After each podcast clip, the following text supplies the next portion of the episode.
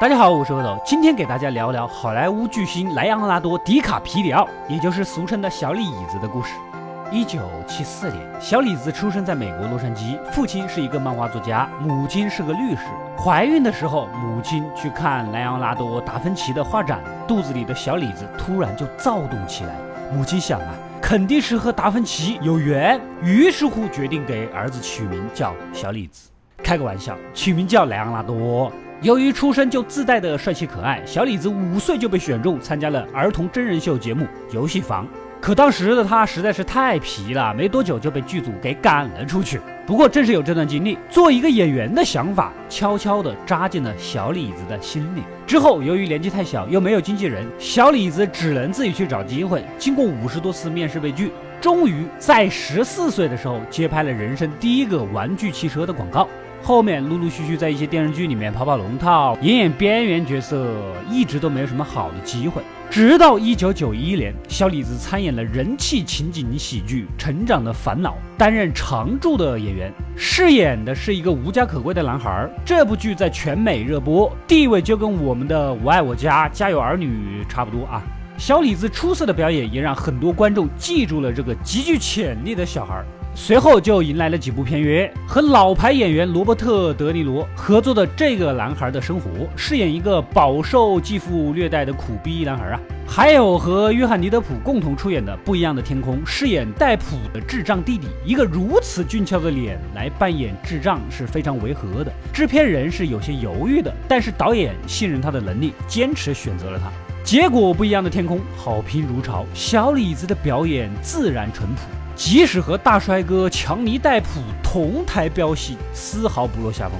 十九岁的小李子也凭借这部电影第一次提名了奥斯卡最佳男配角。虽然只是提名，但是含金量已经非常之高了，前途一片光明，世界唾手可得。可此时的他万万不会想到，奥斯卡提名将会成为未来他二十二年来挥之不去的心结啊！接下来的两年，小李子也算是知名演员了，不愁没戏演，开始尝试各种各样的角色，什么同性恋呐、叛逆少年呐、瘾君子啊，等等等等，不断的挑战自我，天资过人，还这么努力，他的演绎态度啊，得到了大家的认可。一九九六年，小李子主演了现代版的《罗密欧与朱丽叶》，口碑票房双收，全球一点一七亿美元，完美的诠释了一个全新的罗密欧形象，荣获那一年的柏林电影节银熊奖最佳男主角。至此之后，小李子在一线影星中也站稳了脚跟。到了一九九七年，小李子出演了詹姆斯·卡梅隆的电影《泰坦尼克号》。一上映就风靡全球啊，成为当时票房最高的电影，包揽奥斯卡十一项大奖。当时男主角杰克有着众多帅哥明星可供选择，导演卡梅隆起初是没有看上小李子的，试戏之前吊儿郎当的在那里一点儿也不上心。结果小李子开始试戏的那一刹那，仿佛被卡梅隆心目中杰克的灵魂上身，就是你了。凭借《泰坦尼克号》，小李子一跃成为国际巨星，风头一时无二，大把的片约任他挑选。不过他也知道，靠脸是得不了奥斯卡奖的，过高的颜值也容易让媒体和观众将他划分为偶像派而不是实力派。之后索尼的蜘蛛侠、星球大战里面的天行者这种万人。迷角色都找上了门，小李子一一拒绝。不过对于蜘蛛侠的人。选，他转而介绍了自己的好友托比·马奎尔。他俩从小就在片场认识啊，交情匪浅，大家也经常戏谑小李子身边铁打的托比，流水的超模啊。拒绝了大片，小李子接了个小成本文艺片《海滩》，可是拍摄过程并不顺利，激起了泰国当地环保人士的众怒，认为剧组破坏了环境。小李子也是马上知错就改，开始积极推广环保。二零零二年，他首次和马丁斯科塞斯合作，主演了《纽约黑帮》。不甘靠脸的他自毁颜值，增重十四斤，这种敬业精神一下子就俘获了这位名导，从此成为马丁的御用男主角。但凡拍新片，第一个就先找他。之后又参演了史蒂芬斯皮尔伯格的电影《猫鼠游戏》，和老牌巨星汤姆汉克斯同台飙戏啊！这部电影是根据真人真事改编，那叫一个精彩纷呈呐！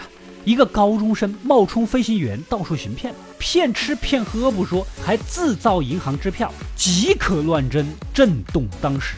这个心理素质真乃奇才。到了二零零三年，小李子和马丁斯科塞斯再度合作《飞行家》，饰演美国企业大亨霍华德·休斯传奇的一生。小李子的角色要从二十岁一直演到五十岁，对于演技和情绪的把控啊，都是巨大的挑战。不过小李子表现出色，成功赢得了一座金球奖，可惜奥斯卡最佳男主角提名。二零零六年，小李子出演了《血钻》《无间道风云》，双双获得金球奖提名。他也成为了史上第一个获金球奖最佳男主角双提名的演员。可惜，《血钻》奥斯卡最佳男主角又是提名。电影拍完后，小李子还收养了一名南非小女孩，每个月打电话提供资助。而《无间道风云》正是翻拍港片《无间道》，小李子和梁朝伟一样扮演卧底警察，但却带来了完全不一样的感觉。几次奥斯卡失之交臂，他并没有气馁，继续尝试新的角色。二零一零年，再次和马丁合作了《禁闭岛》。饰演了一个心理复杂的精神病。我曾经解说过，本片没有第二结局，也绝对不是开放式结局。马丁斯科塞斯不是一个喜欢结尾搞模棱两可的人啊！想看的同学可以翻一翻我之前的解说。同年，小李子还参演了诺兰的商业大片《盗梦空间》，北美上映后连续三周蝉联冠军，IMDB 排名曾冲到第三名，仅在《肖申克的救赎》和《教父》之下呀。二零一一年，出演了克林特·伊斯特伍德导演的传记电影《胡佛传》，还有昆汀大佬合作的《被解救的江哥》。片中小李子饰演的奴隶主有一场戏，因为太过投入，一巴掌把桌上的玻璃杯给拍碎了，小李子的手血流不止，整张桌子都被染红。不过小李子并没有停下，依然是继续演，还把血抹在了女主的脸上。结果这段即兴表演效果出奇的好，成为影史上经典的一幕。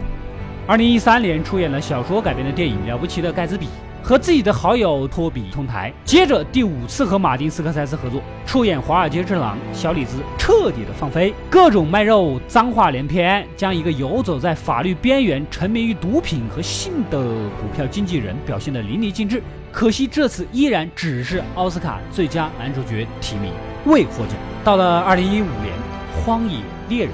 片中小李子总共就十五句台词，只能依靠表情和肢体语言来表达。而在拍摄现场，小李子顶着暴风雪，泡在水里，满身血污，赤身裸体钻马肚子里取卵，生吃牛肉等等等等。整部电影将小李子虐的是体无完肤。终于，他如愿以偿地获得了奥斯卡最佳男主角，结束了二十多年来陪跑的生涯。